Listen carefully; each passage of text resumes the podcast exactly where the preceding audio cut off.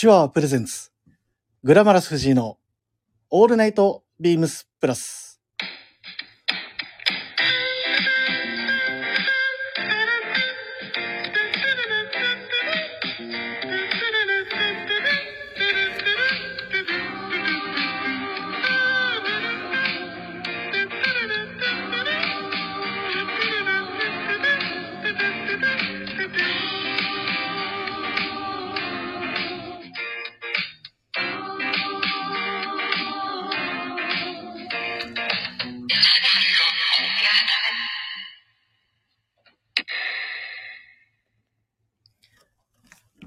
ということで、皆さん、こんばんは。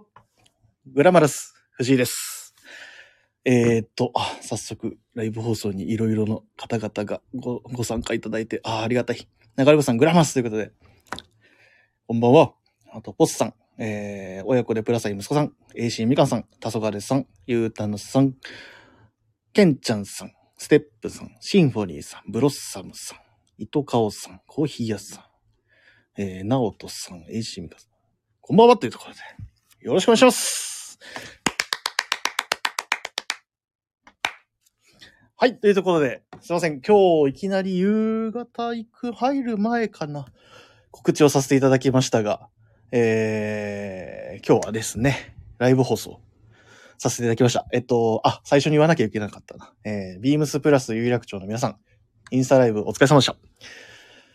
すごいあの大臣の唐突な告知が いただけましたんで、えー、もうこれでもう皆さん、そうですよね、えっと、シンフォニーさんも書いてくださってますね。インスタライブから移動しましたと。ありがとうございます。いやね、スポーツコートね、あのー盛り上がればいいなとは思いますね、やっぱり。まあ言うて、まあ盛り上がるか。神戸もすごい盛り上がってたみたいですしね。まあでも、やっぱり東京のビームスプラス好きはやっぱり熱気がすごいっていうのはまあ渋谷のイベントを経験した中でもすでには、あの、ご存知の通りというところなんですけれども。はい、えー、サボターズさんこんばんは。あと、親子でプラサイチさんこんばんは。と今皆さんありがとうございます。えしびかさん、そうなんですよ。F のキャップいいですね。ということで、こちらがですね、あのー我らがサミュエル金子さんから頂戴をいたしました。受け継がせていただいてます。いや、これ憎いですよね。こういうことができる大人に僕もなりたいなと思うものですよ。なんかね、やっぱこういう、渡す側のなんでしょう、心意気というかそのセンスみたいなのって、いや、特にああいうサミーさんみたいな人はやっぱすごいんだなと改めてちょっと実感もしました。あ、娘にコーディネートをダメ出せる親父さん、こんばんはということで。あと、あれですね、本当でも皆さん、まずは、えー、先、もう、もう先週末になるんですよね。早。あのーリミテッドストア。えー、ビームスプラス渋谷リミテッドストアですね。えっと、で、僕たち、僕は、基本ラジオをやってたんですけれども、ご参加いただいたり、えっと、ご来店いただいた方、ありがとうございました。で、それで、なおかつ、あの、リスナー参加型番組を、あの、各曜日、一個ずつ用意してましたが、そちらにもご参加いただいた皆様、ありがとうございました。いや、本当にね、あのこれがまたね、人気をいただいてまして、あの、やっぱり楽しかったっていう、あのね、参加したした方がもう楽しかったってお声いただいてますし、まあ、もっと、なんか、いろいろ時間用意して、なんでしょうね。参加できる人増やせばよかったなと思いながら。でもね、皆さんのありがたいところは、よかったら出てます、くらくださいませんか？みたいなこと言うと、お、いいですよみたいな感じで結構、前向きに、あの、考えてくださる方がすごい多くて、やっぱプラジオリスナーはやっぱ前のめりだなと思いながら。いや、僕た、僕のも自慢のリスナーですね。これは本当にもう、ありがとうございます。あ、アンセムさんこんばんは、というところで。はい。というところでですね、えっと、あ、でも、インスタライブ見てて一個ちょっと思ったのが、あ、今川さんこんばんは。あの、タイジさんがですね、途中で、なんだったっけな、あれ。フォックスの記事を説明してる時かな。タウン？And country みたいな感じですごいいい声で言われてたのを聞いた時に、あれ？なんか、桑田さんに感化されてんのかなって思うぐらい発音が良かったので、あれ、ウェルカムトゥニューヨークにだいぶちょっと引っ張られてる感もあんのかなと思いましたけど、やっぱ、影響を与える男桑田っていうところですかね。はい。まあね、あのー本当にスポーツコートのフェアも盛り上がればいいなと思いますし、最後の方でオーダーぜひって言ってたんですけど、あの、しっかり僕はもう、オーダー入れさせていただいてますんで、皆さんもし気になるようでしたら、何か言われれば。あ、えしみかさんそうなんですよ。僕も、はい、言っちゃってるんでね。もう、あの、記事も実は決めて、もう全部、まあ、タイさんに測ってもらいながら、こんな人マジでいねえからなって言われながら、笑いながら測られてましたけど、あれちょっと、お客さんだったら失礼じゃないかなと思うぐらいの、はい、あの、感じでしたけど。あ、でもなんかね、もう相当規格外のオーダーをもう、あの、なんとか通していただけそうだったんで、はい、僕のグラマラスボディでも切れそうな予定です。はいはいはい。今日バンチ見てこられたんですね。いやー、あれはでもインスタライブ見てましたけど、本当にバンチの数が多いですね。いや、もう、さすがのイベントだし、まあやっぱミスター IB マンこと、タイジさんの気合をやっぱり、年、シーズン重ねるごとになんか感じるというか、どんどん熱くなっていってるような感じがしますけども。いや、さすがですよね。はい。あ、ケンさん、おす、お疲れ様ですというところでありがとうございます。えー、しのさんも、あ、部長お疲れ様です。イベントありがとうございましたと。いえいえ、しのさんにはね、あの、リスナー参加企画、出ていただきたかったんですけどね、やっぱり、名リスナーの一人としてはやっぱりね、いや、ちょっと次回はね、またやれるとしたらなんか、それこそ出てほしいし、なんか一緒に企画考えてもいいですよね。あ、出たかったですよ。すいません。多分僕のタイムスケジュールの問題ですね。失礼しました。あ、親子でプラスイチさんも、梅田でスタイリング待ってるよと、あ、そうですね。その話もなんか、おいおい、あの、この番組の後半の方でね、やれたらなと思ってるので、よろしくお願いします。いやー、でも、皆さんありがたいですね。こんな土曜日の、いきなりのこんな時間で提示してましたが、こんなに参加いただいて、ありがたい限りでございます。はい。ということで、じゃあ、もう、あの、だらだら言ってもね、あの、皆さんに申し訳ないので、そろそろ始めましょう。えー、ライブ、グラマラス藤井のオールナイトビームスプラス。この番組は、変わっていくスタイル、変わらないサウンド、オールナイトビームスプラス、 supported by SHURE。音声配信を気軽にもっと楽しく、 stand.fm。以上、各社のご協力で、ビームスプラスのラジオ局、プラジオがお送りします。お願いします。イェーイ あー、AC ミカさんも部長とサタデーナイトとありがとうございます。そうなんですよ。なんかなんか、なんかね、足りないなって思うとね、あ、俺やっぱ一人でやってるとやっぱこんな感じになるんだなと思いますよ。やっぱりいつもおったら、こういうライブ放送って、あのね、間違いない人と、いつも月一でね、やってましたけど、やってますけど、まあ、あの人の存在をちょっと今、ありがたみを感じております。このラジオを通してね、まあ、聞いてないと思うんですけど、えっ、と、レッドフォード桑田さんには感謝を伝えたいなと思います。ありがとうございます、いつも。はい。というところで、まあ、あの今回ね、ライブ放送してるんですけれども、まあね、まずは、まああれか、昨日の山田兄弟か。あれですね、ほんと、まさしさんがね、あの、とうとうお知らせがラジオ上で入りましたけれども、まあ本当にまさしさんもね、ファンの方々がすごい多い方ですし、まあ本当にもう、行かないで、みたいな方もすごい多いと思うんですけれども、結構本人は淡々とされてましたね。お願いします、みたいな感じで、ありがとうございました、みたいな感じでしたけど、多分内心、すごい感慨深いものがあったんじゃないかなと勝手に推測はいたしますが、まあそちらのね、おいおいの話もね、そうそう、しのさん、そうなんですよ。さらっと告知してましたねって、マジで。入りのほんと数分の何の余韻、なんだなんかもう、情緒のないおちお知らせが入るような感じでしたけどね。まあ、あれもなんか、やっぱあれがまさしさんなのかなって思ったりもしますし、まあ、うん。まあ、らしさがあっていいんじゃないかなってすごい思いましたよ。うん、あ、アンサムさんもしんみりするのが苦手なんだと。なるほどね。まあ確かに、テレビ屋さんというかね、シャイな方ですから。うん。まさしさん、有楽町出たら泣いちゃったみたいですよねって、はい、言ってましたよね。いや、ちょっと、それ、本当なのかな？まあでも、なん、本当なんでしょうね、自分でおっしゃるってことは。人から言われるっていうより。いやー、まあいろいろ、まあね、これからね、頑張っていかなきゃいけないんで、僕も、まさしさんも。暑いですね、と。そうですね、暑い、暑いな確かに今回の、今年のビームスプラス、このシーズン暑いですね、そういう意味では。はい。まあ、いろいろ暑い案件がありますけれども。まあ、そのことでね、えっと、まあ、そんな暑い季節も移り変わるっていうようなウィークリーテーマを今回、あの、設定させていただいておりましたんで、まずはそちらから行きましょうかね。はい。えー、今週のウィークリーテーマがセプテンバー。はい。えー、グッバイ夏。えー、9月に入り季節も気持ちも秋に変わる頃。えー、秋といえば紅葉。木々の色が変わるようにあなたの服も変わるはず。今週は夏から秋へ変わる中であなたの秋に欠かせないアイテムを教えてください。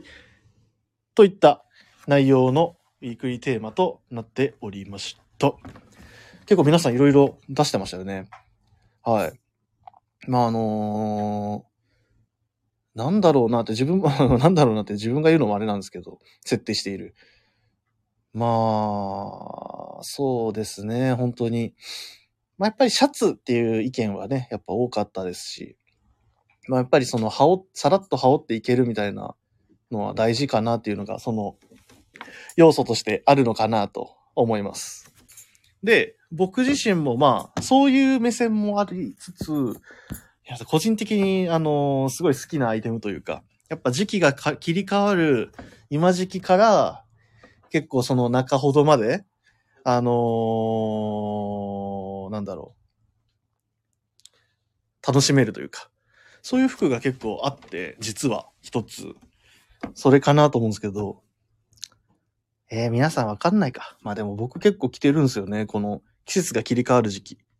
あ、はいはいはい。親子でプラス1さん。フルレングスのジーンズが履きたくなるよねというところで。まあ確かに僕も今日実は履いてます。フルレングス。やっぱり、まあショーツもね、僕あのクォーターのあの EG のショーツ？ショーツって言っていいのかな？まあクォーター丈のあのパンツすごい愛用してるんですけど、あれほんと便利ですね。なんか、今日みたいなまだ言うても昼頃のこの30度は超えますよね、みたいな。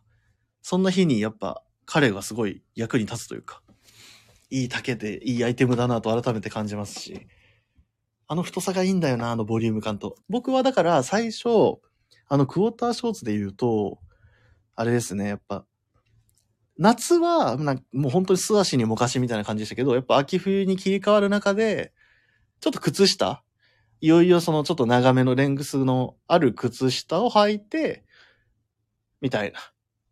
そういう楽しみ方もあれはまたこれからできるし、まあそういう話も、あの、してましたけど、以前も。やっぱそういう履き方ができるからのパンツはいいなと思います。あ、でもね、フルレングスのジーンズは、やっぱり、生地もね、そんな、やっぱデニムってすごい厚い、まあ生地にもパンツにもよりますけど、そんなすごい厚いものってないから、確かにいいですよね。それこそビームスプラスのあの、あれですね、ニック・ニオ先輩が愛用しているオルタナデニム？あの、あれ系とかやっぱり人気ですよね。今もやっぱり、うちのビームスプラス原宿でもすごいやっぱり、触っていらっしゃる方多いですし。ペインターとか、太めのパンツとかいいんだろうな、やっぱり空気の循環があるから。そういう意味では、いいのかもしれないですね。あとは、あ、息子さんはノンパレルブラス。これ、もうこれ親子で完成じゃないですか、もう。デニムのセットアップが。まあね、ノンパレルブラウスも確かにそうっすね。でもまだみんな店舗の人来てないな。見てないな、まだ。うん。まだ暑いんかな。結構みんななんかもう、ロンティーにデニムみたいな感じの人がすごい多いですけど。フルレングス久しく履いてない。ああ、そうですか。しのさん。まあ、しのさんショーツか、まだ。親子でプラスイチ。息子さん、さすがにまだ暑いですよねって、本当そうなんですよね。昨日はね、まあ、あ、でも台風、皆さん大丈夫でしたかねあの、雨、僕出勤するときちょうど雨ザーッと降ってたんで、かなり焦りましたけど。まあ、昨日はね、涼しかったんですけどね、今日はやっぱまた残暑が厳しいと言われるこの時期に戻ったなという感じはしました。戻っちゃったっすね。本当はもっと、もうそのまま涼しくなって終わってくれればいいんですけどね、冬に移行するような感じで、夏が。なかなかね、それは厳しいもんですね、なかなか。はい。猛暑で、AC みかんさんか。猛暑で、ショーツに元のサンダルばかり。そうですよね。もうでもそういう人多かったでしょうね。今年は元のサンダル履いている人多かったな相当皆さん気に入って履いてくださったみたいでありがとうございます。お、ブロッサムさん。そろそろベストがベストなんじゃないですか？というところで。いや、そうなんですよ。実はね、あの、今日、シャツ、一本みたいになってますけど、あの、シャツの上にね、なんかベストでも着ようかなと思ったんですけど、ちょっと、うん、無理だと思って、ちょっと甘えちゃいました。ああ、はい。吉野さん、そうですよ。部長もまだまだ梅雨だくだと思ってますっていう。もうその通りですね、本当に。いや、できることなら、半袖シャツにショーツでもまだ痛いっていうぐらいの感じですし、反省としては、普通に休みの日はまだ半袖にショーツです。だ暑い、暑いですよね、そりゃね。あ、三谷さん、こんばんは。先ほどありがとうございました。まだね、東京にいらっしゃってましたけど。あのー、なんだっけ。あ、そう、何の話しようとしたかって、あ、それだ。すいません、話がね、下げ、あの、自分が、勝手に自分でセルフで遮っちゃってましたけど。支部長こんばんは。支部長って言葉いいな。えー、僕がですね、実は1個目、ちょっとやっぱりあのー、すいません、ちょっと話、余談がな、なんだ、前段が長くなりましたけども。僕が結構気に入ってきてるのが、これなんですよね。なんだっけ？どれだっけ？あ、これこれこれこれ。商品番号をお伝えいたします。商品番号が3818-0166。3818-0166。こちらがですね、ビームスプラス、インディゴリップストップミリタリースモックです。やっぱこれなんですよ。これがね、本当にすごい使いやすい、着やすい、合わせやすい。もう本当に何でもできちゃう。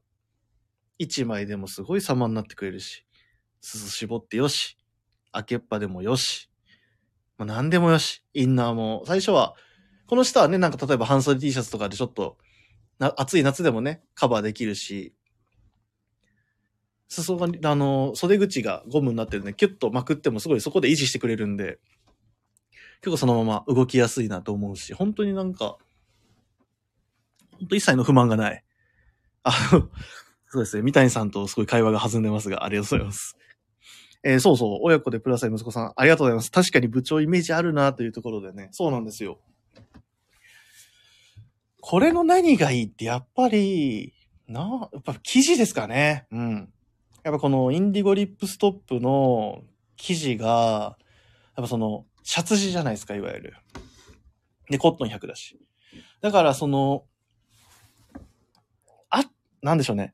暑い時もあるんですけど、変になんかね、あの、汗もだらだらかきづらいというか、で、なおかつ、でも、なんでしょうね、春から夏に、あ夏から、その、違う季節にね、秋に切り替わったっていう感じがすごい出やすいんですよね。やっぱこういうフーディーとかついてたりとか。シャツ地なのに、ボリュームある洋服？見え方が。なんかそれがすごい、僕の中ではもうかなりしっくりきてまして。あ、しのさんもね、わかるという、ありがとうございます。洗いもかかっていい感じになってきましたしね、と。そうなんですよ。これがね、本当にもうシーズンを重ねれば重ねるごとにね、いい顔をしてくるんですよね。やっぱこのインディゴリップがすごいその目が立つという表現でいいんですかね。なんかあの格子の、その網目状の格子がすごいぐーっと浮かんでくるというか、陰影がついてね、なんかその着て、着なんでしょうね、着倒してる感がすごい表情に出やすい。やっぱそういう洋服ってやっぱすごいいいなと思うし、まあそれこそまさにの変身開花ですよね。やっぱりどんどん着ていくことに魅力が、あのー、増していく。これはやっぱりあのー、はいはいはい、そうですよね。あのー、親子でプラスプラスアイ息子さんもおっしゃってますけど、インディゴリップシリーズって言っていいぐらい本当に。えっ、と、あの、あれですよね。6P の、あの、パンツ。あとは、ジャングルハットか。あ、でも今、もうないのか。あの、ジャングル、えー、6P とこの2つですね、セットアップでも着れますけれども。彼ら両方いいですよね、本当にね。あれ、この生地好きだとやっぱショーツも買って、フルレングスも買ってみたいな人もいらし、中にはいらっしゃいますしね、やっぱそれぐらい魅力のある生地だとは思いますが。しかも、これをどうアレンジするかも結構しやす、あ、さすがプラスアイ息子さんコンプしてるんだ。すごいな。いつかその全身インディゴリップのあれ見てみたいな、一回。いいね。いいっすね。さすがですよ、本当にもう。愛がやっぱり溢れてますね。まあ、この、着方としては、本当にもう最初はもう本当 T シャツ一枚にガバッと羽織るでもいいし、もちろんロン T もいいし、まあ今時期はそうですよね。ちょっと気温がまた下がり始めたら、中にシャツを挟んでもいいし、あとはレイヤードといえばやっぱ上に着るものですよね。そこで、登場するんですよね。やっぱりベストですよね、今度は。はい。まずはベストから始まるだろうなと思います。まあ、僕はね、今期というかもう、もう正式にはあれか。前の期になるのかね。先シーズンって言い方するのか。あの、愛用してた、ディップのラジオベストここら辺は超来ますね。多分これから。これをベスト上に、まあグレーもいけるし、赤もいけるしっていうところで、で、赤とグレーでまたパンツの色を変えるとまた全然印象も変わるから、その二つも変える。靴も変わるってなると結構同じアイテムをベースに作っててもすごいコーディネートって幅広がるっすよね、やっぱり。やっぱりそういうアイテム、まあだからその周りの、周りにどう何を飾るかで結構また変わってくるともちろん思いますし。まあでもね、皆さん、あれじゃないですか、やっぱり僕も絶対やるって決めてますし、あれなんですけども、EG のあのベストじゃないですか、やっぱり。うん。あれを聞いて、これですね。だから、インディゴリップの上にネイビーリップ重ねて、なんかそのネイビーの濃淡でまた楽しむみたいな。それは絶対やろうかなと思ってます、今回。まあね、この中にやっぱりネイビーのあのベスト買った方、めっちゃいるいらっしゃると思うんですけど。はい。そうですね。あの、親子でプラス1さんもそうですね。ディップのベスト、まさにそうですよね。色違い、色違いですよね、いわゆる。色違いいいところだね、というところで。あ、長森さん、セットアップね、というところで。そうなんですよ。あのベストと、クォーターショーツと、で、中にこのインディゴリップとか着て、で、まあ、セットアップでしかも同系色のなんかそのコーディネートを作るみたいな。まあそうなったらやっぱ足元は、あれかな。まあ今時期で言ったら、トップサイダーですよね、やっぱり。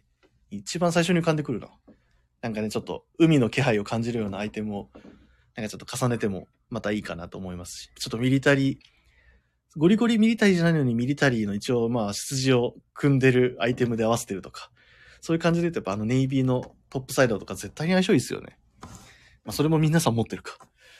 いやー、それがやってみたいかな。それをやるっていうか、まあ、そういう意味でもやっぱそれぐらい汎用性の高いアイテムとして、このインディゴリップストップの、まあ、ミリタリースモック。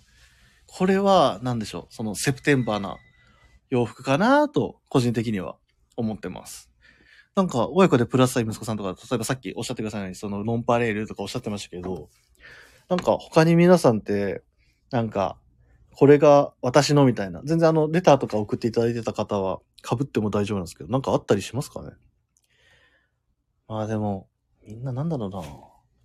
そういう切り替わった時期にこそ、なんでしょう、重用しているアイテムとか絶対あるはずなんですけどね。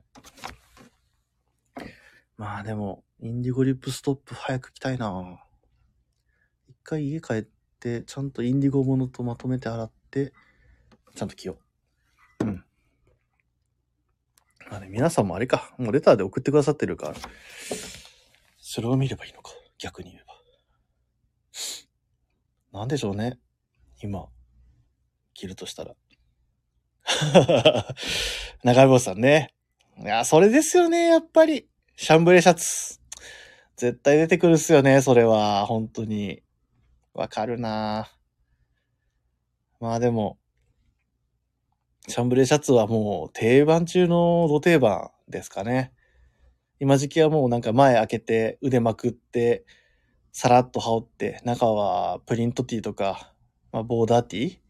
もしくは無地とか、まあ無地、無地は当たり前なんですけどね。まあ、そういうのも、いいよね。いいですよね。シャンブレシャツはあれですかねやっぱみんな何持ってるんだろう稲妻？稲妻ですかねそれとも、あれかな昔の、あの、ポストウェアハウスでやった、あの、リリースした、あのシャンブレーかな。結構みんな、かぶ、あ、でもビームスプラスのシャンブレーやつも多いですからね。まあ、どれって言うと、ベタシャンもあるし、ヘリンボーンのあのインディゴのやつもあるし、普通のシャンブレーももちろん取り揃えてるし。で、なおかつ、あれですよね、やっぱ黒シャンとかこの時期からなんか、いいなって思う人も多そうですね。黒シャンってなんかちょっとその渋い感じというか、ちょっと暗い感じが、なんかこれからの秋冬シーズンに向かっていく中で、結構使えそうな林美香さん最近は稲妻ですと、もう稲妻で通じるこのプラジオリスナーのやっぱこのもうなんでしょうね。勘の良さというか、さすがですよ。あ、プラス愛息子さん、昨日久々にプラスのボタンダウンシャンブレ来たけど、やっぱり良かっただよって。確かにね、あれも、実は隠れてないかもしれないけど、名品ですね、やっぱり。うんうんうん。めちゃくちゃわかります、それ。そっか。確かにボタンダウンもいいですよね。シャンブレー。ビームスプラスシャンブレーの提案めちゃくちゃ多いですね、やっぱり。こんなにやってるとこ、ないでしょうね、世界探してもあんまり。流れ星さんも、全部持ってるよ さすがです あ、さっき僕が言ったやつですね。これかな、あれかなとか。ポスト検討中。まあね、ポストもね、今期もまた、いくつかね、入ってますし、もう、実は店頭にないやつもありますからね。いや、早いよって思っちゃうんですけど。あの、あ、息子さんも、だいぶ変身改革進んでますと。いや、なんかね、あの、襟がちょっと白くなってても、それはそれでかっこいいしね。まあ、いいですね。あ、しのさんから。イベント、佐久間さんの業務連絡でシャンブレ来ていったけど、めちゃくちゃ暑かったな、と。業務連絡入ってましたね、そういえば。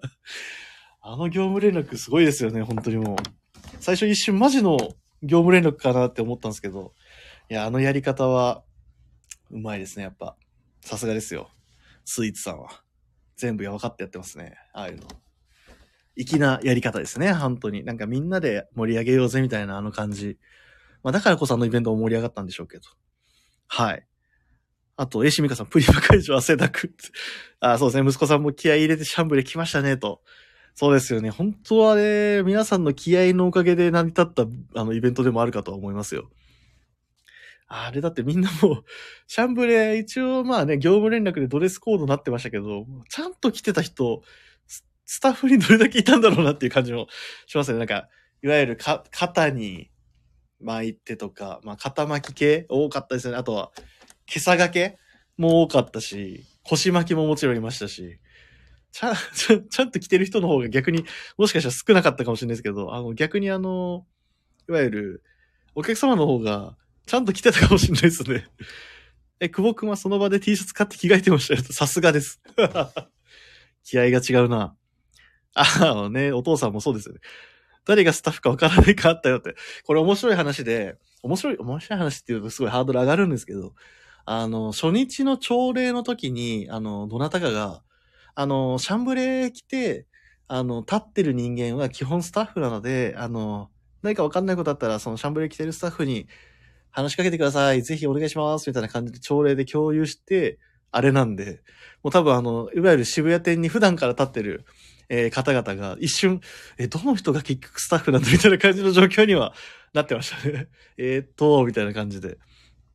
いや、まあ、それが発生しうるっていうのは、まあ、分かってたんでしょうけど、やっぱあの空間ってなんかすごい異質で面白かったなと思うし、あんなことできないですからね、普通は。まあ、それに皆さんが付き合ってくれる、付き合ってくださってるっていうこの状況がやっぱりスペシャルだ、スペシャルだなとは思います。足野さんもね、直前までリュックにしわってましたっていう。いや、それ暑かったもん、あの日、普通に、外を。まあ、僕がね、どっちかというと、あの、甘、あり、甘えじゃないですけど、あの、ラジオブースずっといたんで、2階の。もうほんと空調の効いた辺にただただじーっとお茶飲みながら、ああだこうだみたいな考えたり喋ったりしてましたけど。あ、そう、シンフォニーさんもね、佐久間さんの横にいたら、ビームスのスタッフに挨拶されそうになったってそりゃそうっすよね。おはようございます、みたいな感じに。あの、なりますよね。親子でプラス息子さんも、多分ビームスの女性スタッフだと思いますが、お疲れ様ですと言われて焦りました。いや、そうだよな。まあ、あれ、お見かけしたことないけど、このシャンブレーシャツ着てるってことはスタッフだよなって、スタッフ、スタッフ同士でももう わかんなくなるっていう感じでしたね、本当に。いや、シャンブレーシャツっていうあのドレスコードは本当ずーっと一回やりたいですね、これは。やっぱり。もう本当定番の、なんでしょう、お決まりというか。あ、部長外にいたらタオル5枚じゃ済まなかったですよ。ヨーリさんもね、ほんと汗だくになりながら頑張ってくださってましたね、あれ。いやー、ヨーリさんさすがですよ。しっかりいいタオルを5枚使ってましたもんね、ほんと。は、あの、吸水性のいいタオルを。いやー、やっぱ、本当に外であの、立ってらっしゃった方々、本当にお疲れ様ですって言いたいですし、やっぱあの、隙間のね、あまあ、隙間の話になるとあれなんですけど、すいません、話が脱線しますが。隙間プラスの人気もすごかったですね、本当に。なんでしょう。もうなんか、僕らからすると、まあ本当にもう何度か話、何度も話してるし、まああえてね、対面で話すのはだいぶ、それこそあの、シンジさんの方とかだいぶ久々でしたし、高田さんもやっぱり何年ぶりかなぐらいの感じでしたけど、藤井さん、高田さんですよねみたいな感じのあの空気感、多分あの二人も味わったことなかったんじゃないかなって思うぐらい、すごいスター扱いでしたよね、本当に。いやでも、あの彼らは、彼らはって言い方するとすごいなんか上からですけど、あの、スターでしたね、本当に、佇まいが。もう本当みんなから愛されてましたし、あの隙間の二人だ、みたいな見方されてたんで。皆さんも喋りました？隙間さんと。結構本当にもう隙間プラスの二人もすごいいろんなお客様から話しかけられて、本当に楽しかったとは言ってましたけど、もしあのね、あんまり話せなかったなんて方もいたらちょっと、あれだな、申し訳ないな、みたいなところもあるんですが、ぜひね、またあの、隙間プラスを交えた、あ、ケンさん写真撮らせてもらいました。スターやんいや、あれよく見たら本当おじさんの二人ですからね。一人はヒゲモジャのって感じですけど。ああね、AC みかんさん、そうですよね。あの、リスナー参加企画のトップバッターは、そうですね。何も隠そう AC みかんさんでしたね。本当に。ありがとうございました。あのー、ね、あの、この後、ビーズのライブに行かなければっていう ご予定の前に、あと10分ぐらいなんで、みたいな感じでご相談っていただいて、まあ実際出ていただきましたが、いや、本当ありがたかったですね。やっぱ、あのトップバッター、いわゆる先陣を切れる男っていうのは、そうそういませんから。さすがでございます。あの時実はあの、まあ、AC ミカさんはもちろん緊張されたかもしれないですけど、同じくらいスキマプラスの人二人も緊張してたんで、大丈夫かな？大丈夫かなって すごい言ってましたし。までもやっぱり、あの、入りの、えー、あれ？もう今ど忘れしちゃった。あの、ネタですよね。もう出の、出のネタ いわゆる出落ちネタみたいなところとかもやっぱすごい考えてきてたんで、さすがだなと思いましたけど、面白かったですね。サイドバックのやつ僕俺好きだったな。あ、ベンジャミンさん、遅くなりましたと。全然大丈夫です。まだまだ始まったばっかりですので。ベンジャミンさん、隙間のお二方の出待ちをしましたと。いや、スターやんいや、スターすぎるやろ。へえ、すごいありがたいですね。そうやってね。まあでも二人本当に楽しかったって言ってましたし、まあまた機会があればやりたいって言ってましたし。僕こうやってね、あの、月1でだいたい月1、まあ今回はちょっとあれですけど、あの、ライブとかもしてましたけど、してますけど、なんかそろそろね、次の段階としてはなんか各番組のパーソナリティ、それぞれもなんかそういうライブ放送とかできるようになれば、面白いですよね。そういう意味ではなんかあの、スキマプラスの二人がライブ放送とかしたらなんか面白そうだなって気もしますし。なんかまた企画したいですね。なんかご希望があればね、ぜひあの、こちらに、あの、レターとかで全然、あの、送っていただいて大丈夫なので、なんか企画とかあれば、こういうライブどうすかみたいな。全然ちょっと、やっぱね、これはこれ、これからのまた試したいことの一つとしてはあるかも確かにしんないですね。まあ、隙間のお二人はね、本当に楽しんでいただいて、まあ、自分たちも楽しんでいらっしゃいましたし、まあ、それに釣られてというか伴ってやっぱお客さんもすごい楽しんでくださってた。まあ、ご来場いただいた方々がすごい笑顔だったのがすごい印象的だったし。あとはやっぱあのサンカレーのスプーン入れはやっぱり最高だったなと思うし、ああいう心遣いができる大人っていうのは素敵ですね。はい。すいません、ちょっと話が脱線しましたけども。まあ、シャンブレーの話か。あれですね。で、シャンブレーもあるんですけど、実は僕一個、このセプテンバーの洋服でもう一個気になるのがあって、これなんですよね。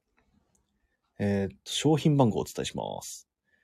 商品番号、3811-0290。3811-0290でございます。えー、ビームスプラスインディゴバッセンプリントオープンカラーシャツ。こちらですね。いや、これはぜひとも手に入れたい。うん。一回ね、ちょっとあの、着させていただいて写真も撮らせていただいたんですけど、この程よいネルの感じ、昨日ぐらいの気温だともういけるっていうのは分かったんで。いや、これはぜひね、ちょっと自分はまず手に入れたいなと思いますね。あ、たそがりさん、スプーン袋欲しかったです。すいません。やっぱあれはね、もうあのー参加いただいた方にお渡ししたものだったんで、また次回ね、なんかそういうイベント企画日系のやつで、なんかそういうスキマプラスが関われるようなことがあれば、ぜひね、そのスプーン袋をかけて、ご参加いただけるとありがたいなっていうところもございます。あ、おいこでプラスアイ息子さん。オープンカラーの方かなっていうところで。まさにそうです。このオープンカラーのやつ、すごい洒落てますよね。いや、これね、まあ、あの、BD の方もありますけど、ボタンダウンとオープンカラー、ミリタリーオープンカラーシャツ型と2つ、同じ生地でリリースされてますが、僕はこのオープンカラーの方がいいな。まあ、かっこ、ボタンダウンはちょっとサイズが合わないのでっていうところ なんですが、まあ、このオープンカラーシャツだったら全然、あの、ギリいけ、ギリいけたかなっていう感じだったんで、まあ、行くしかないかなと思ってます。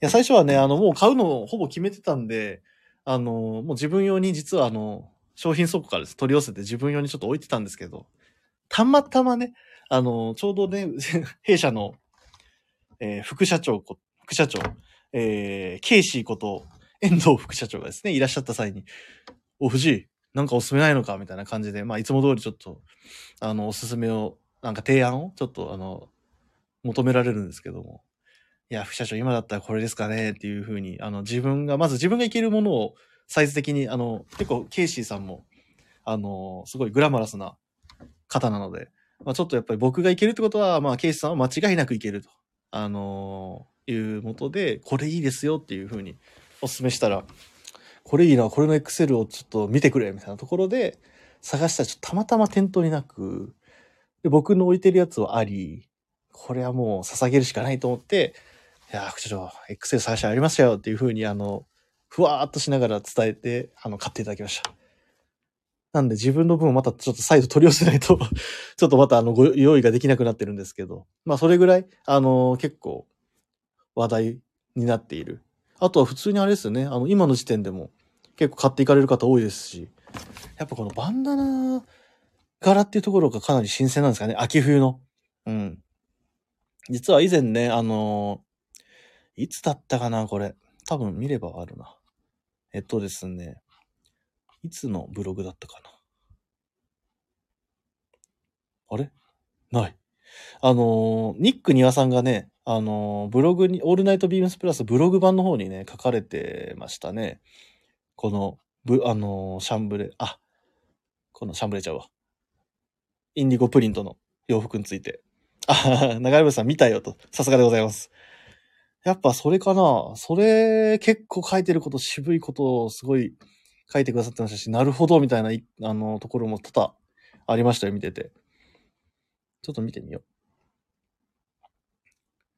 どこだったっけな庭さんのブログね。皆さんももしよかったら、携帯で開けそうだったら開いていただいてもいいかなと思うんですけど。あったあったあ、ボタンダウンの方か。はい。えー、っと、2023年8月24日の、えー、庭さんの、ニック庭さんのオールナイトビームスプラスのブログ版ですね。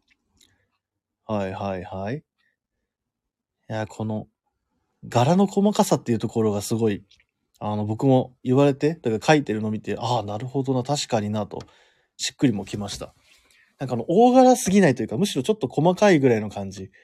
だからこそいいし、それがまあこの、いわゆるフランネル、まあ寝る生地でまた表現されてる。コットンだと本当にバンバンダナ感がすごい強いと思うんですけど、それさえももうなしにして、この形で、まあオープンカラーと BD で両方とも提案してるし、この生地でっていうところがまたいいのかなと思いました。まあさっきのあの、インディゴリップの話もそうですけど、やっぱインディゴものいいですよね、やっぱりね。やっぱ僕好きなんだなっていうのはすごい感じました。自分これも欲しくなってすごい。やっぱ、秋冬といえば濃いめの色がいいのかなと思うし。とはいえ、この羽坂駅の中で重すぎるのもなーっていうところで言うと、こういう抜線のこの柄の出方、白の見え方がすごいまた、ちょうどよいいんですかね移行期になんかね。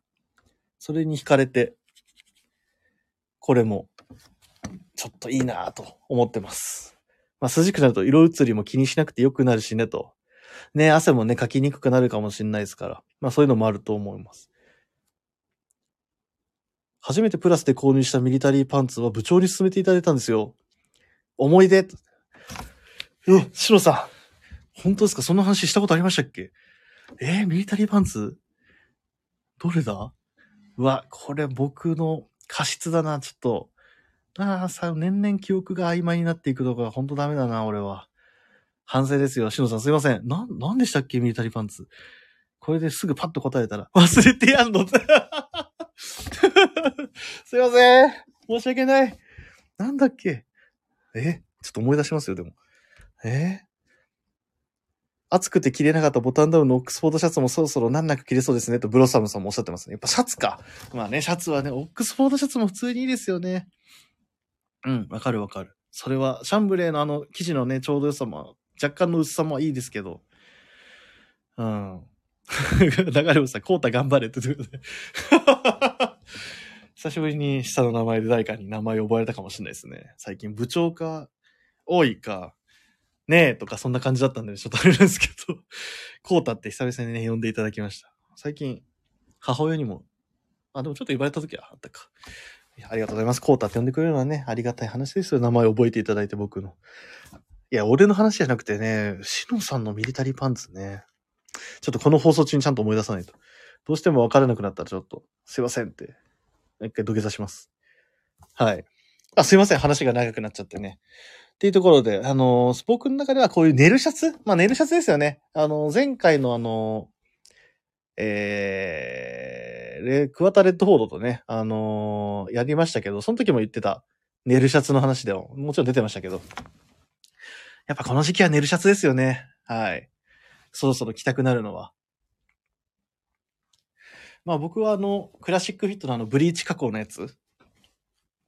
あれも愛用してますけど、やっぱネルシャツっていうのはこれからの時期にどんどん着やすくなるし、あのクラシックフィットのブリーチのやつは本当形がね、あの、ちょっと大きめでブカッと着れるんで、本当一枚主役級の活躍をしてくれるというか、本当ただ T シャツにあれ羽織っても全然いいっていう感じ。今年は特に夏の暑さが厳しかったから、襟のシャツが、襟のあるシャツがいいよと。まあね。まあ着たくなりますよね。なんかバンドカラーももちろん着てましたけど。まあね。あ、ブリーチの欲しいですって。AC ミカさんあれマジでおすすめですよ。うん。あの、ネイビー好きだったら間違いなくあのブルーの方だと思いますけど。あれがまたいいですね。あの、なんでしょうね。本来ブリーチとかのやつ、僕も買った時、買った当初意外だねって言われるぐらいだったんですけど、なんでしょうね、あの、そこまで派手に見えないというか、あの、計算され尽くしたあの、プリントの感じかな。うん。あれがやっぱり肝なのかもしれないですね。あ、多分今シーズン買います。さすがです。あれをね、あの、インディゴリップのあの、スモックに重ねてきてもいいなって思いました。したっけな俺その着方。いや、なんかあれ結構生地というか、形か。結構緩やかなんで、なんかああいうレイヤードとかもしやすいし、う、なんか中に、ああいうちょっとフーディーみたいなのちょっと重ねて着るのはいいかもしれないですね。結構若い子とかもしてそうですよね。ネルチェックプリントガイドシャツ買いたいなというふうにアンセムさん。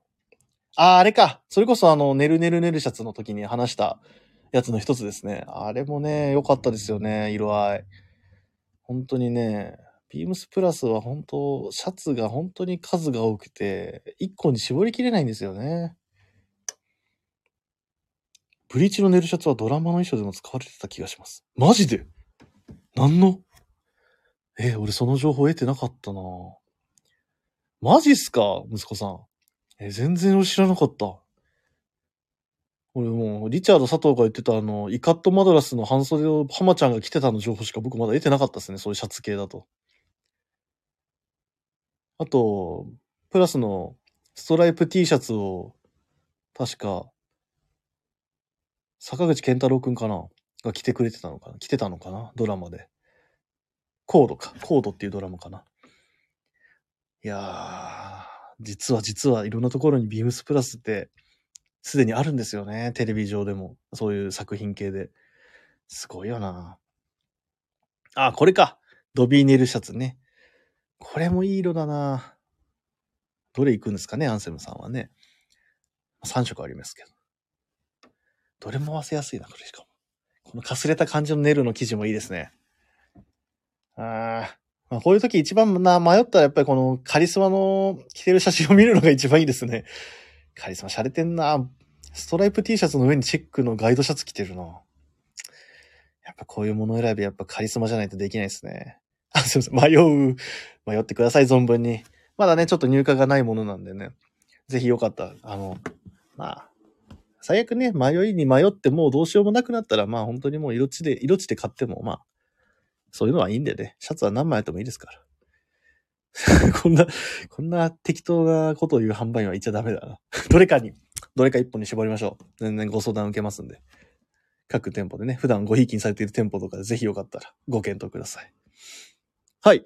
というところで、まあ僕の中で行くなら、まあ、ちょっとおさらいですけど、まずは、まあ、これは僕がもう持って愛用してて、皆さんにもすごいお勧めしたいなっていうところで、えー、っと、はい。ビームスプラスのインディゴリップストップミリタリースモック。これはまあ間違いないですよ。あ、やべ。うわぁ、今自然出た。ああ。ちょっとあの人に著作権払、著作権料払わないと。はい。このスモックかな。うん。ぜひこれね、持ってない方はね、朗報なんですよ。えー、ビームスプラス原宿、明日、ミリタリース、あの、インディゴリップストップミリタリースモック、えー、全サイズ入ってきます。待ってた方はお待たせしました。待ってなければ、すいません。ぜひご検討ください。まあこれがね、また入ってきたんで、ぜひよかったら、本当に使えるんで、もう本当迷ってる方、一回来てみてください。もういかにこれが使い勝手がいいか。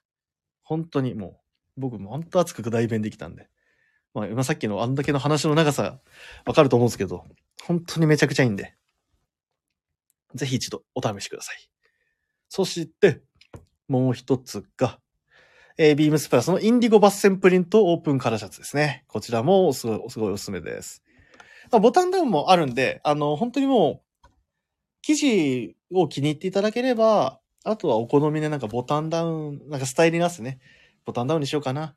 オープンカラーしようかな、みたいな感じで、あのー、ご検討いただくのがよろしいのではないかと思われます。はい。というところで、もしよかったら、ぜひ皆様ご検討くださいませ。ということで、ウィークリーテーマのセプテンバーでございました。ありがとうございました。はい。というところで、次ですね。えー、の前に、実はね、ありがたいことに、僕の番組にも、レターをいただいているんですね。ありがとうございます。あの、すごいあの、今回あの、リミテッドストア終わってから、本当各番組に皆さんお疲れ様でした、お疲れ様でしたと、あの、リスナーさんが、いろんな番組に送ってくださってて、本当にありがとうございます。本当にもう、レターを読むのに何分間みたいな感じのあったぐらい、皆さんのそのお気持ちのおかげで僕たちのこういうプラジオが、あの、イベントを終えても盛り上がってるというのはありがたい話でございます。はい。で、用意してたのがこれか。はい。読ませていただきます。ラジオネーム、ケンちゃんさん。いつもありがとうございます。えー、グラマラス藤井部長、スタッフの皆様、楽しいイベントをありがとうございました。諸事情により渋谷に行くことはできなかったのですが、昨晩の夢の中にリミテッドストアが出てきました。プラジオの放送とインスタに上げられていた写真をもとに、まるで VR のごとく、私の脳が勝手なるリミテッドストアを構築してくれたようで、ちゃんと2階に上がっていって、店内をうろうろして、イージーのコーデュロイのクォーターショーツらしきものも見えました。そして何を話したかは覚えていないのですが、カリスマ柳井さんと会話までしていました。繰り返しますが、あくまで私の夢の中の勝手な放送です。バカみたいな話ですが、行きたかったと強い思いが夢にまで出てきたようで、てんてんてん。近いうちにまた原宿店にお邪魔したいと思います。PS、8月に2回ほど原宿店に伺ったのですが、グラマラス藤井さんが在店しているタイミングではなかったようです。何曜日に行ったら会える確率が高いか、よければ教えてくださいということでコメント、あの、レターをいただいておりました。ありがとうございます。はい。まあね、本当にもう、来れなかったという、本当くしくもみたいな方々も本当に多くいらっしゃると思うんですけど、まさかね、夢の中にまで出てくるようなイベントだったとはというところで、改めてあのイベントの、なんでしょう、パワーを感じましたし、まあ、ここまで行きたいと思ってくれるなんでしょうね、ああいうリスナーさんがね、いるっていうことにすごい、なんか僕自身、あの、端くれでも、なんか誇りに思えるなと思いますし。いや、ありがたい限りですよ、こんなに言ってくださるのは。でね、このケンちゃんさんとは実はあの、つい先日、何、何日前だろういつだったかな水曜日だったかなはい、お会いしてですね、あの、ご挨拶して、まあいろいろお話をしながら、最後にお写真も撮らせていただいてですね、本当になんかその、いやー、あのーまたね、いつか会いたいですねというところもお話もさせていただきましたが、本当にもうね、わざわざこうやって2回ほどっていうところでね、ちょっと僕いろいろお休みがちょっと重なるタイミングもあったので、あれなんですけど、本当にありがとうございますっていうことと同時に、まだね、実際お会いできてよかったですし、お話できてよかったなと思います。なんで、ケンチャさん、本当にいつも、ビームスプラスの、ビームスプラスもそうだし、プラジオもそうだし、あのーお大事にいただいて、本当にありがとうございます。はい。というところで、えー、次のコーナー参りましょう。まあ次のコーナーがですね、タイトル考えました。えー、モロパクリです。グラマラス藤井のリスナーの皆さんのおかげでした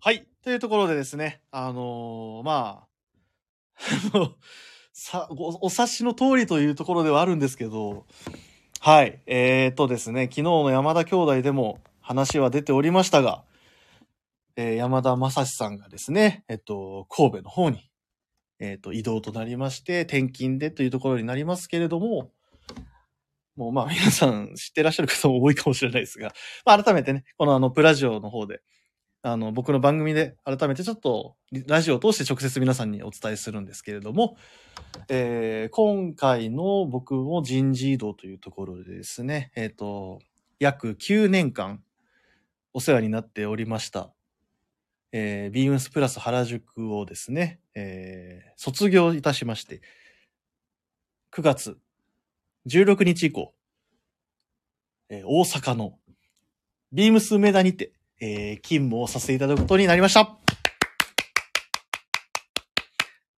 はい。初の移動、初の転勤、もう心と体のバランスがガタガタかと思います。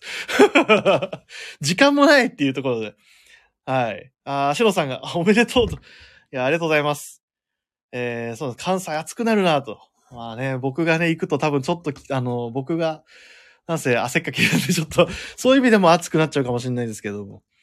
えー、サボタージュ。さっきのインスタライブまで知らなかったというとそうなんです。ちょっとね、ご報告がね、ラジオを通してというところで申し訳ないんですが、あのー、梅田の方に、立たせていただくことになりました。はい。うーん。感慨深いですね、本当にね。あ、サボタジさんありがとうございます。関西で待ってます。ということで、ありがとうございます。ぜひね、関西では、熱い熱い接客をさせていただければと思いますし、何でも言ってください。はい。あ、たそがいさんも梅田にも伺います。ありがたすぎるいや、もうほんとすいません。こんなね。東京でもね、やっぱ、電車乗ってね、あのー何分、時間をかけて来てくださるわけじゃないですか。原宿、このビームスプラス原宿って、立地的にもね、駅からすごい近いわけでもないので、本当に夏とかは暑いし、冬は寒いし、あの、雨よけもほぼないし、本当にね、まあそんな、このお店、まあでも僕もいて、長くいるからわかるんですけど、やっぱかっこいいお店でしてね、自分自身こうやってファーっと今、店内に今いるんですけどね。まあこうやってちょっとぐるーっと見ててもやっぱりいい店だなと思うし、佇まいがやっぱり歴史を感じると言いましょうか。うん。なんか男服を扱う店ってなんかこうであってほしいなを体現してるお店だなとは思いますね。はい。あ、三谷さん、栄転だったと。ありがとうございます。まあね、本当にあのーまずそうなんですよ。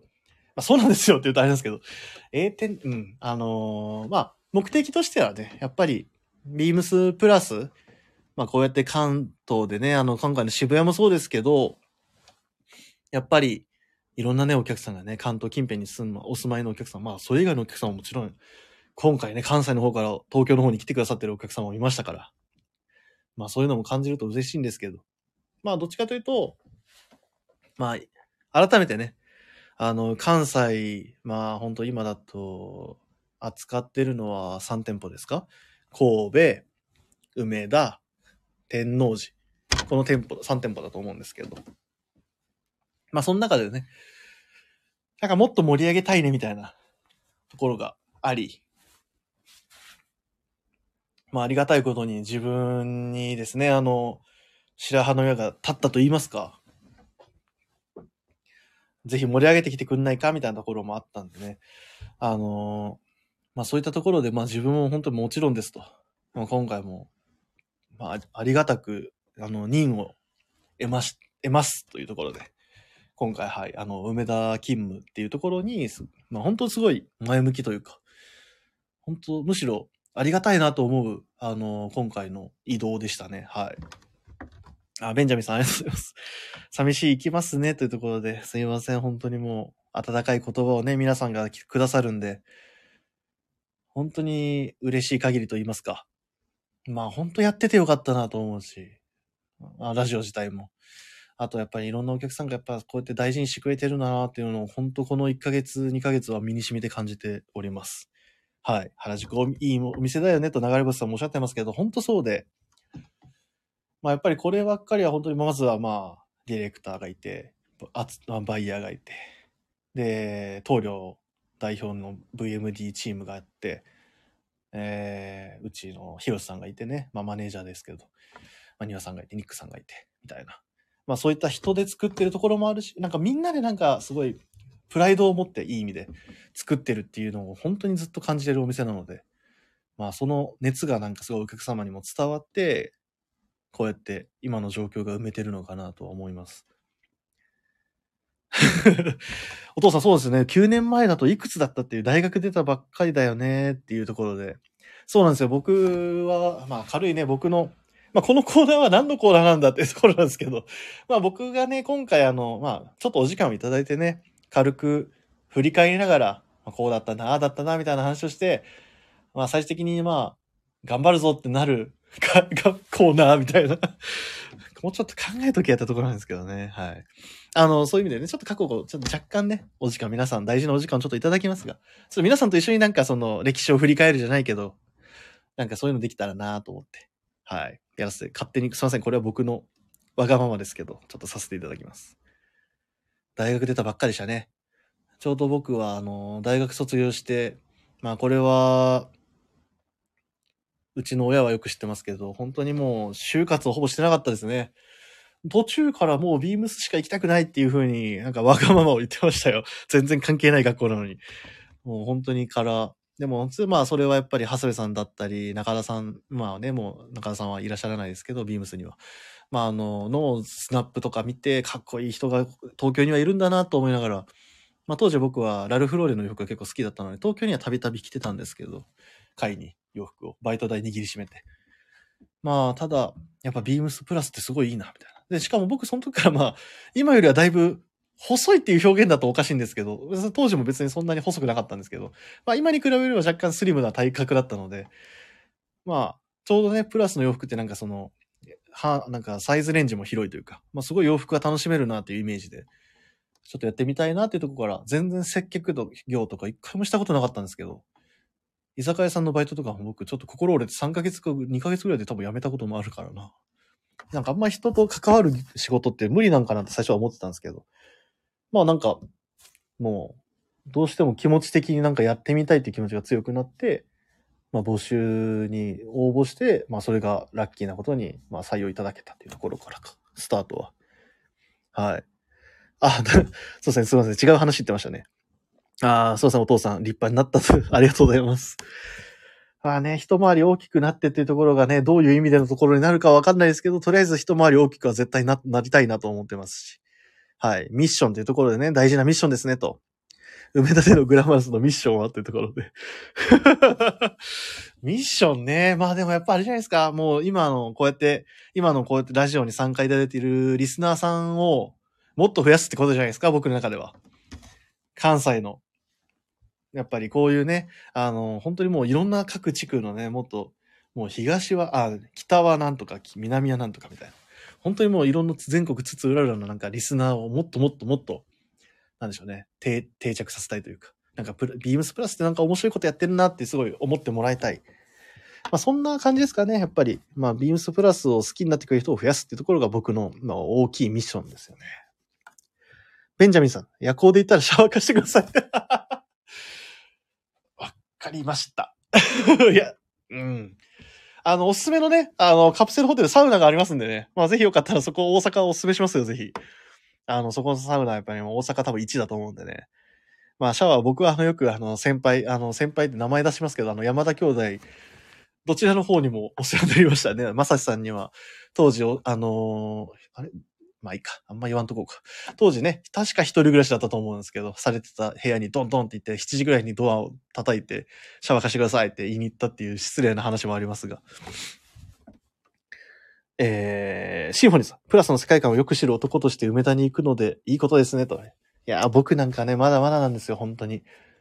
やっぱニック先輩とかね、もう本当もうビームスプラスとは、みたいなところすごい、まあ、いろんな若い方、お客様とかにもすごい流暢に伝えてますし、また変わりやすいし、なんかそれができんのかなっていう、自分に対しての不安はめちゃくちゃありますね、やっぱ。ああいう偉大な先輩方が周りにいすぎて。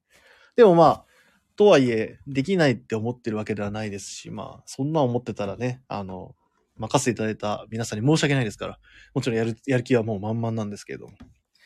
まあそういうプラスの世界観がなんか理解してもらえるように広がっていけら、広がって、輪がね、広がっていけたらいいなとは思ってます。コバさん、追って大阪に転勤するか、と。やりますか？いいですね、それは。いや、大阪行きますか、一緒に。コバさん、大阪来たらめちゃくちゃおもろいけどな。あー、ベンジャミンさん、たこ焼きツアーに参加したいです。あれも楽しかったな、前回。去年か、もうあれ。あの、リミテッド、神戸のリミテッドの1ヶ月前ぐらいの8月ぐらいに行ったやつだよな。楽しかったな。たこ焼き屋さん、7軒、6軒、6軒、7軒ぐらいはしごして腹パンパンでしたけどね。ぜひね、いや、そういうのもなんか企画したら面白いですよね。なんか、プラジオでツアー組むみたいなね。ああ、なんか、そういうのもありだな、企画として。親子でプラサイチさん、十分スマートだったよ、わらわらと。そうね。まあでも今、正直なんかその昔のスタイリングとか振り返ると、めちゃくちゃだなと思う時ありますね。やっぱこんなに変わったかみたいな。いやー、本当に懐かしいな。あー、でも、そっか。なホスあ流れ星さんとお知り合いになったのもそうですよね。最初はやっぱあの、スイーツ佐久間さんがすごいお話ししてたところになんか僕が、まあ、持ち前の、あの、ずうずうしさでぐいぐい行っちゃってましたけど、まあそれをね、話しかけてもらって嬉しかったってありがたいですね、そう言ってもらえるのは。シノさん。大阪美味しいものいっぱいあるからさらにグローバラスになるのかな。久々って分からなかったらどうしよう。まあね、可能性はゼロじゃないんだよな。粉もん多いですからね。はい。そうや、もう粉もんの、もう名地です。名地というかね、はい。ザーなところなんで。たこ焼きにお好み焼きにね、まあ、神戸の方まで行けば明石焼きみたいな提案もありますから。まあ、たまんないですね。天下の台所って言われただけあるんでね。美味しい。なんか安くて美味しいものをいっぱい知っていきたいですね。肉水とかね。ああ、でもそうですね。三谷さん言う通りですね。誘惑は子供だけじゃないよっていうところですけど。そうですよね。はい焼肉とかね。あるしな。てかね、僕思うんですよね。関西行ったらね、ぜひあの、その大阪だけじゃないんですよね。僕行ってみたいの。行ったことないんですよ。僕、三重とか和歌山とか、えっ、と、奈良とかね。行ったことないんで。やっぱ、あともちろん京都も行きたいなと。滋賀とかも行ったことないし。なんかもうそこ界隈とかってなるとすごいもう、たの誘惑がもう多すぎるんですよね。そういう意味では。まあ、その食の話ばっかになっちゃったんですけど。まあ息子さんの言う通り、これ以上言ったらさすがに僕も着れる服がね、なくなっちゃうんですよ。まあ今回のスポーツコートみたいにね、自分の体に合わせてっていうのもできるんですけど、チートちょっとコストがかかりすぎるっていうところですね。まあインディビもそうですが。まあ、藤井君だったらプラスのファン増えるよって、いや、ホス、うんありがとうございます、長星さん。そう言っていただけるとね、まあでも本当に、まあこのまんまっていうか、まあ本当スタンスはあんまり変えずに、本当いろんな人に仲良くしてもらえるようにまずは行きたいなと思います。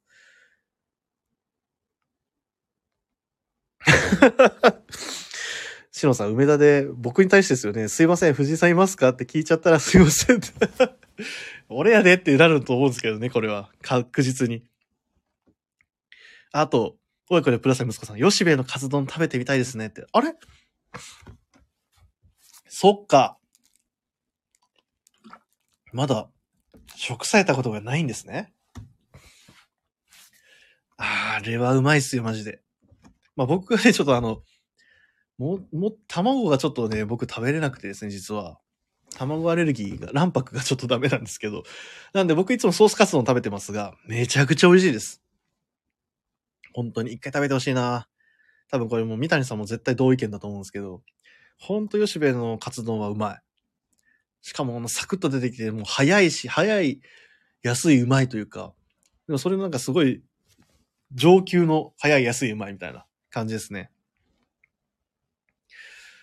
まあでも、僕も前、それこそあの、神戸にちょっと寄った際に、たまたまスポーツコートにイベントやってる際ですね、僕ちょっと神戸行く機会があって、あの、まあ、お家探し、お家探しに行ってたんですけど、それでちょっと神戸行ける時間があったんで行って、なんかタイさんがまだお昼まだだからって言って、で、あの、チャーリー脇山さんと二人と一緒について行ったんですけど、僕はその時もお昼ご飯食べてて、それで、あ、じゃあ、ちょっと、ついていくだけついていきますわ、みたいな感じで言って、最初なんかあの、なんかなんでしょうね、ハーフ盛りみたいな、なんか本当にもう、カツ半分とご飯半分みたいな、そういうのでいいかなと思って、パッと、あのー、半券、あの、券売機の前行って、よしじゃあって思ったら、あの、カツ1枚と、ご飯半分みたいな、小盛りかな？みたいなのがあって、もう迷わずそっち押しましたね。入ってて、小盛りを。もうカツは1枚全部食べたいなと思って。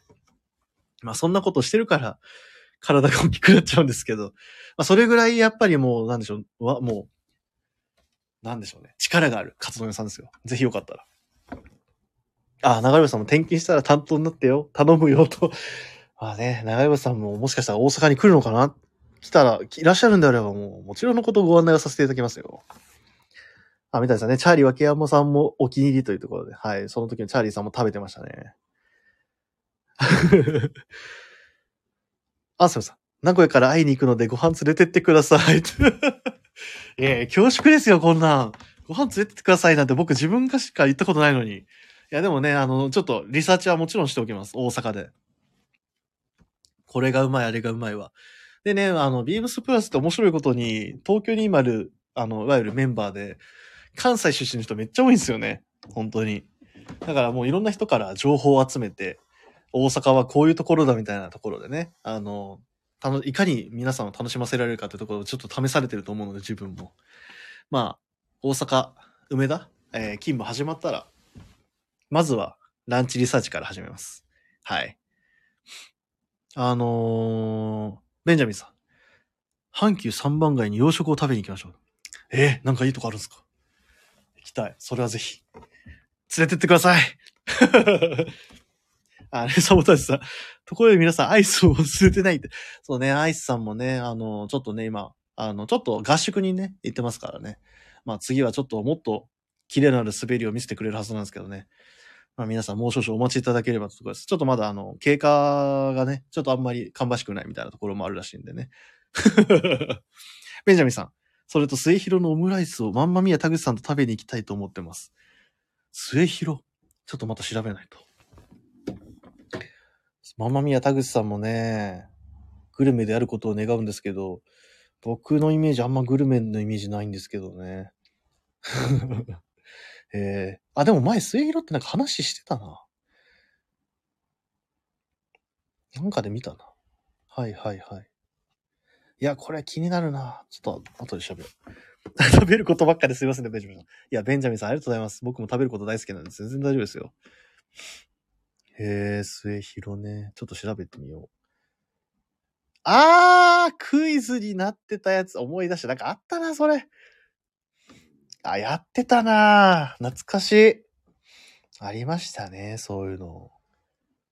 いやー、もうなんか、時間がね、もうほんと過ぎるのが早すぎて、どんどんね、記憶が飛んでしまっている。まあ一番情けないのは、しのさんに初めてあの販売したミリタリーパンツが何だったかを未だに思い出せてないっていう自分のこの不甲斐なさに今ちょっともう呆り果ててますけどね。すいません、しのさん。何だったっけな？ああ、全く出てこない。ええもう他の印象が強すぎるんかな、しのさんの思い出が。すいません。こういう言い訳で許してもらえますか？はい。あ、そうですね。あの、すいません。話戻しましょうかね。この、最終出社日はいつなのっていうところで、明日です。はい。9月の10日。明日か。明日までですね。僕は。ビームスプラス原宿で立つことは。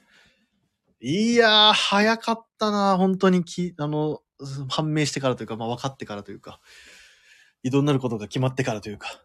うん、もう怒涛でしたね。まあ、この中、その中にあの、リミテッドストアのこともあったりしたので、もうなんでしょうね。婚姻屋のこと知ってところでしたけども。まあ入ってからね、いろんな方々になんかもう大事にしていただいたなと思いますよ。まあね、まあラジオ始める前、まあいわゆるね、もっと前からいろんな人とお話ししてましたが、いや、本当にね、いろんな過去のレジェンドスタッフたちのあのーお客さんとね、話すことも多かったし、まあ自分がね、担当させていただくお客様も多かったですから、こんな若輩者が、当時だってまだ24とか25ですけど。いや、よく、なんでしょうね、お付き合いいただけたなと思いますし。あ、中村さんすいません、早く行ってよって。すいませんでした。そうなんです。ちょっと告知が、告知不足が過ぎるってところですけども。9月10日がね、もう最終になっちゃいました。明日か。早いっすね。ほんと、どうなんだろう、どうなるんだろうな、明日。明日の閉店、20時ってなったところが、どう、自分がどういう感情を抱いてるのかが本当にわかんないですね。今のところは結構、まあ、もう、なんでしょう。すごい、うん、悲しか、悲しいっていうか、あれか、寂しいっていうか、なんかそういう気持ちもあったりしつつ、いやでもまあもう次のなんでしょう、ステージで頑張らなければみたいなところに気持ちがいってる部分もあり、でもこうやってリスナーさんと、まあこうやってコメントいただきながら話してると、まあ寂しいの気持ちがちょっと勝ちますね。はい。まあ、中にはね、あの関西にお住まいの方もいれば、あの名古屋にお住まいの方もいたりとか、北海道にお住まいの方もいたりとかすると思うんですけれども。まあ、そういった中でも、あのまあ大事にしていただいてるな、いただいてるなとは思いますね。あ、すみません、泣いちゃうよってところ。いやー、本当に、ありがとうございます。そう言っていただける、なんでしょうね。関係性をなんか築けてるっていうのは、本当に嬉しい話ですね。はい。土曜日は声聞けるでしょって、あの、そうですね。息子さんもおっしゃってますけど。はい。あのーちょっとね、実は、まだちょっと、あれですけど、まあ、改編の話もね、あの、前も出し、出したりしましたが、ちょっとね、あの、どうなるかってところですけど、今ちょっと、鋭意、あの、会議中です。はい。また決まったらね、あの、お話もさせていただければなと思いますが。はい。でも僕は引き続き、もちろんラジオは続けさせていただきますんで、絶対に僕の声が届かなくなるってことはないんですけど、はい。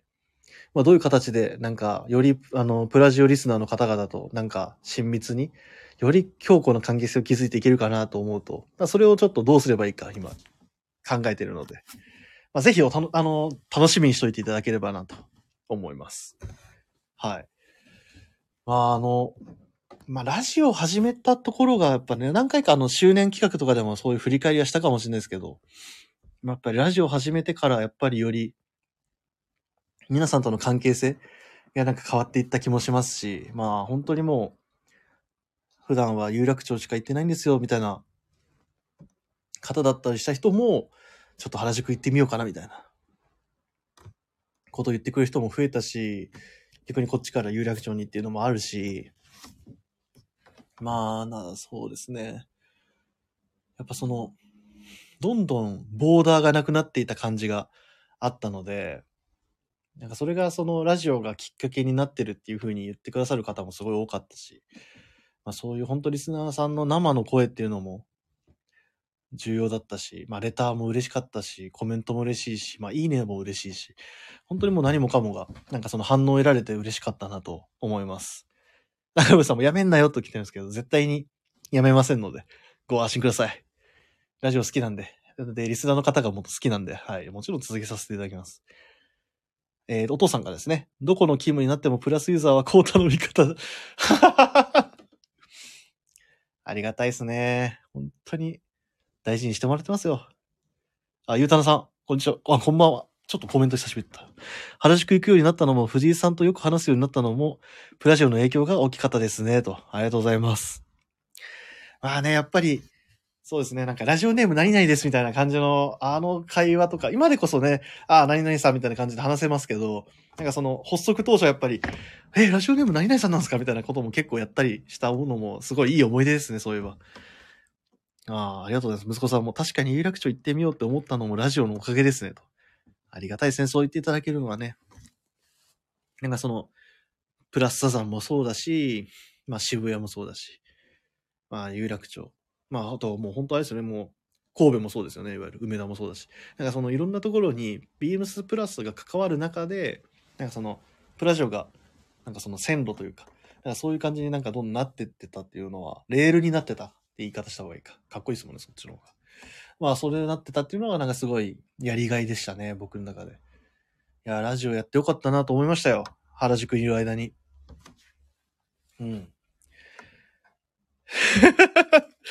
シロさん、そうでしたね。はい。僕だってラジオネーム名乗ってないのに普通にね、見バレするっていう あれっすよねみたいな あの人、しのさんらしいっす、みたいな感じの。だからこっちでこそこそもうすでになんかバレてるっていうのも、あれも面白かったですね。影ではもう、あ、しのさん、しのさん、しのさんいらっしゃったみたいな感じの。あ、いい感じでプラスさんもこんばんはってね。こんばんは。まだやってますよ。はい。まあ今ちょうどね、あの、僕のね、僕のおこがましいですけど、こんな時間をもらって僕の歴史を振り返るっていう、僕とビームスプラスとリスナーの皆さんの歴史を振り返るって感じになってましたけど、風呂入ってました。いいなぁまだ僕原宿なんでね、そろそろ風呂にも入りたいなと思うところです。コバさん。あさってどこで飲むかってここで決めるんすか？そうっすね。池袋のあのお店かな。僕、コバさんと一回も行けてないんで、あれは実際ちょっと実現させたいですけどね。まあ、渋谷のあのお店でももちろんいいんですけど。うん、池袋かな。いや、違うんですよ。ここで話してちゃダメなんですよ。あの、まあ、後でね、LINE します。でもありがとうございます。お気遣いいただいてね、もう感謝です。まあ、コバさんもね、こうやってラジオに結構リアタイで参加してくださる率が98%ぐらいなんで、ほぼほぼ大体いてくださってるんですけど、いつもあの、桑田さんへのキリッとしたツッコミは、もうやっぱり欠かせない、もうエッセンスというか、スパイスでしたね。あとあの、あの、リビテッドライブ、ラジオの、あの、最後のあの、桑田さんとコバさんのところのリアルな説教はマジで評判いいですね。あ れめちゃくちゃ面白かったですね。あれ本当に面白かった。あの、お店で お店のこと批評するのはやめてくれっていうところは、あれめちゃくちゃ面白かったですね。褒めてるようで絶対一言多いみたいな。あれ、クワスさんっぽいエピソードだなってすごい笑いました。あの、結構、あの、評判良かったですよ。でもその後、ちゃんと、あの、でも、クワスさんも、あの、悪くないよみたいななんか あの、優しいコメントも入ってたのもなんかまたそれはそれで微笑ましかったですけど。はい。まあ、こうやってね、もう、あれですよね。今となってはもうオープンになってる内覧会で、もう各ブランドのデザイナーさんお呼びお呼びしてやって、ライブ放送でやってみたいな。や、3日間連続やったりとか、ああいうのもやりましたし、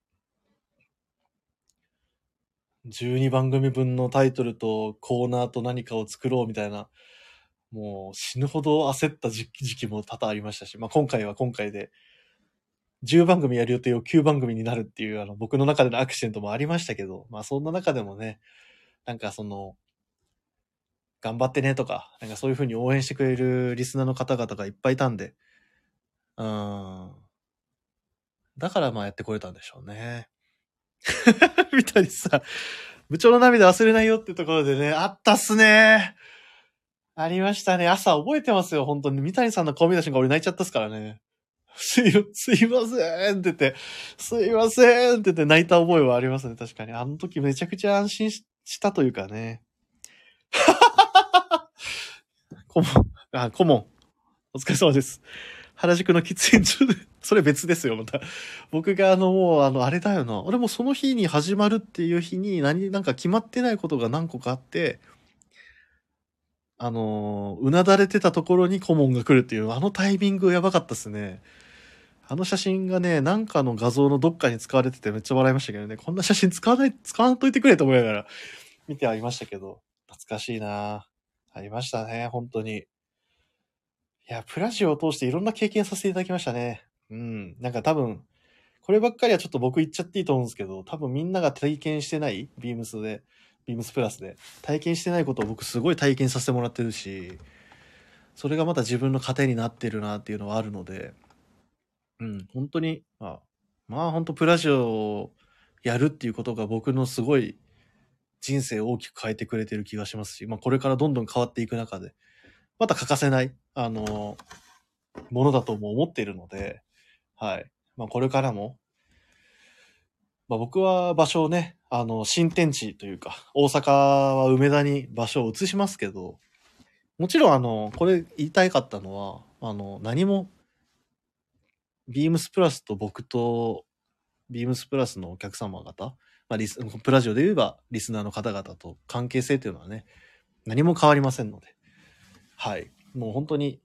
今までと同じく、あの、どんどんいじっていただいて、僕もどんどん甘えますんで、あの、そんなね、あの、すごいお互いが楽し、楽しめるような関係性がまた、これからも、あの、続けて、あの、気づいていけたらなと思うし、僕自身はまだ、まだ見ぬ、えー、未来のプラジオリスナーと言いましょうか。未来のビームスプラスファンを作りに、あの、関西に行くつもりなので、はい。まあ皆さんもしよかったらですね、あのー応援いただけるとありがたいなと思います。はい。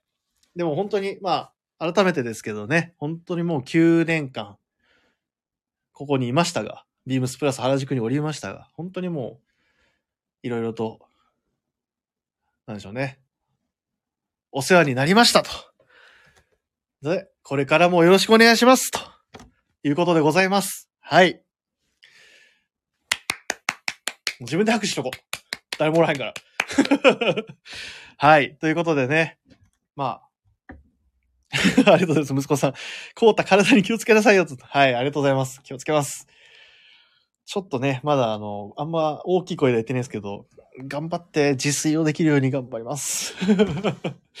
できなかったらちょっと嫌なんで、小声で言っときますけど、なんとかね、ちょっと自炊をしながらね、ちょっとあの、頑張りますよ。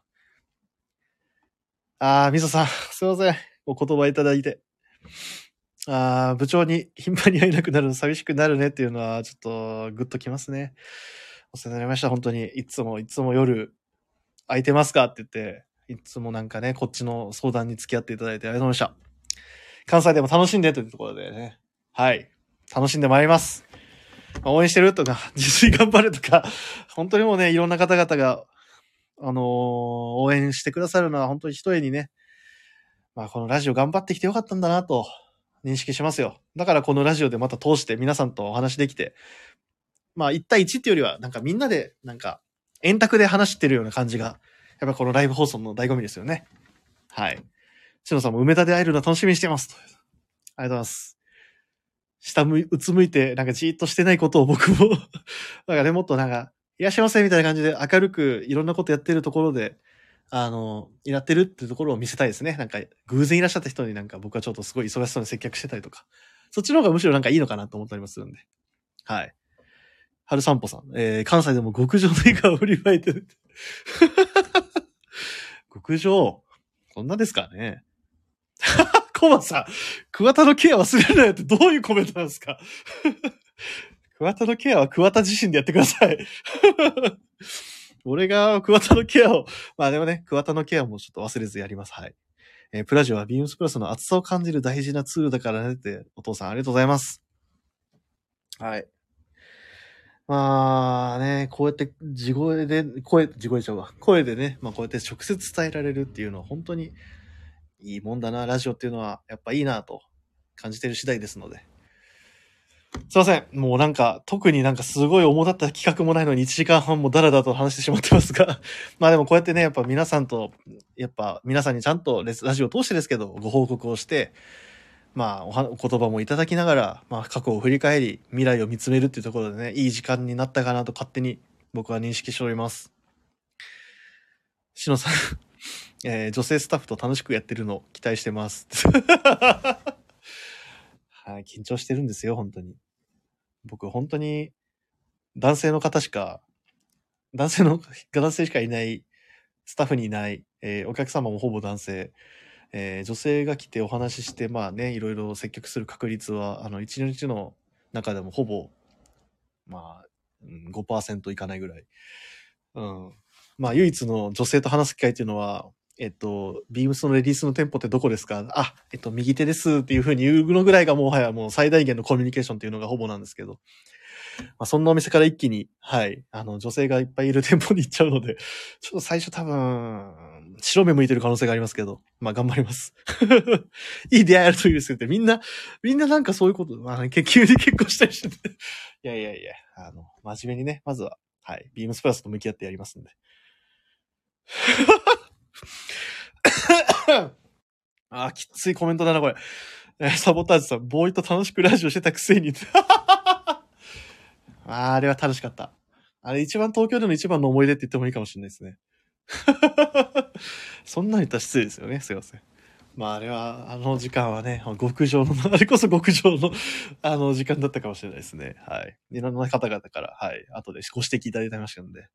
まあ次はね、ああいうボーイ、あ、それこそ、管理人さんとの絡みも、まあラジオでね、またやりたいかもしれないですね。そういえば。すいません。完全に僕も、管理人さんにはでも、管理人さんにはしっかり前、直接、あの、お挨拶もしましたけど。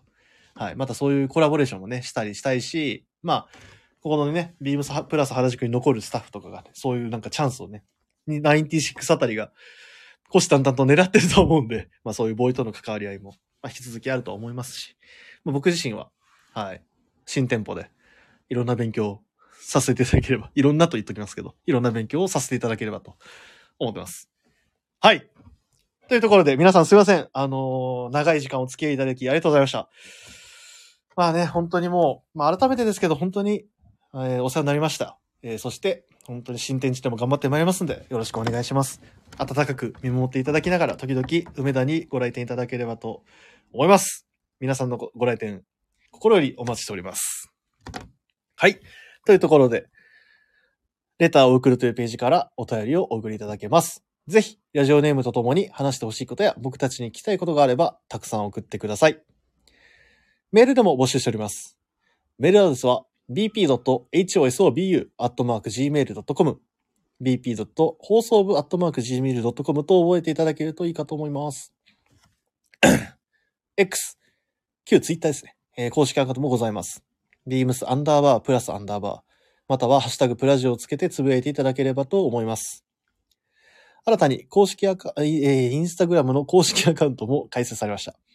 アカウント名が beams アンダーバープラスアンダーバーアンダーバー放送部でございます。結構ね、あの、フォローも最近またもちょこちょこっと増えてきてるので、ぜひ皆さんよかったらね、あの、インスタグラム放送部覗いていただければ幸いでございます。はい。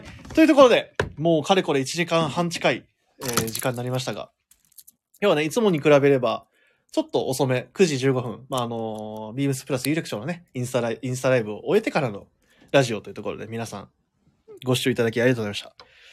まあ、ここから、あのー僕自身は、まあ、ある種、大きい方、大げさな言い方すると第二の人生が始まるっていうところにはなるんですけども、はい。もうあの、皆さんにね、あの、東京で、まずはこの原宿で応援してくださった皆さんに恥じぬよう、しっかり関西を盛り上げて、もちろん、その中には、えー、まさしさんがいて、田口さんがいて、えー、エラリーくんがいて、チャーリーさんがいて、アイスはいるのかな？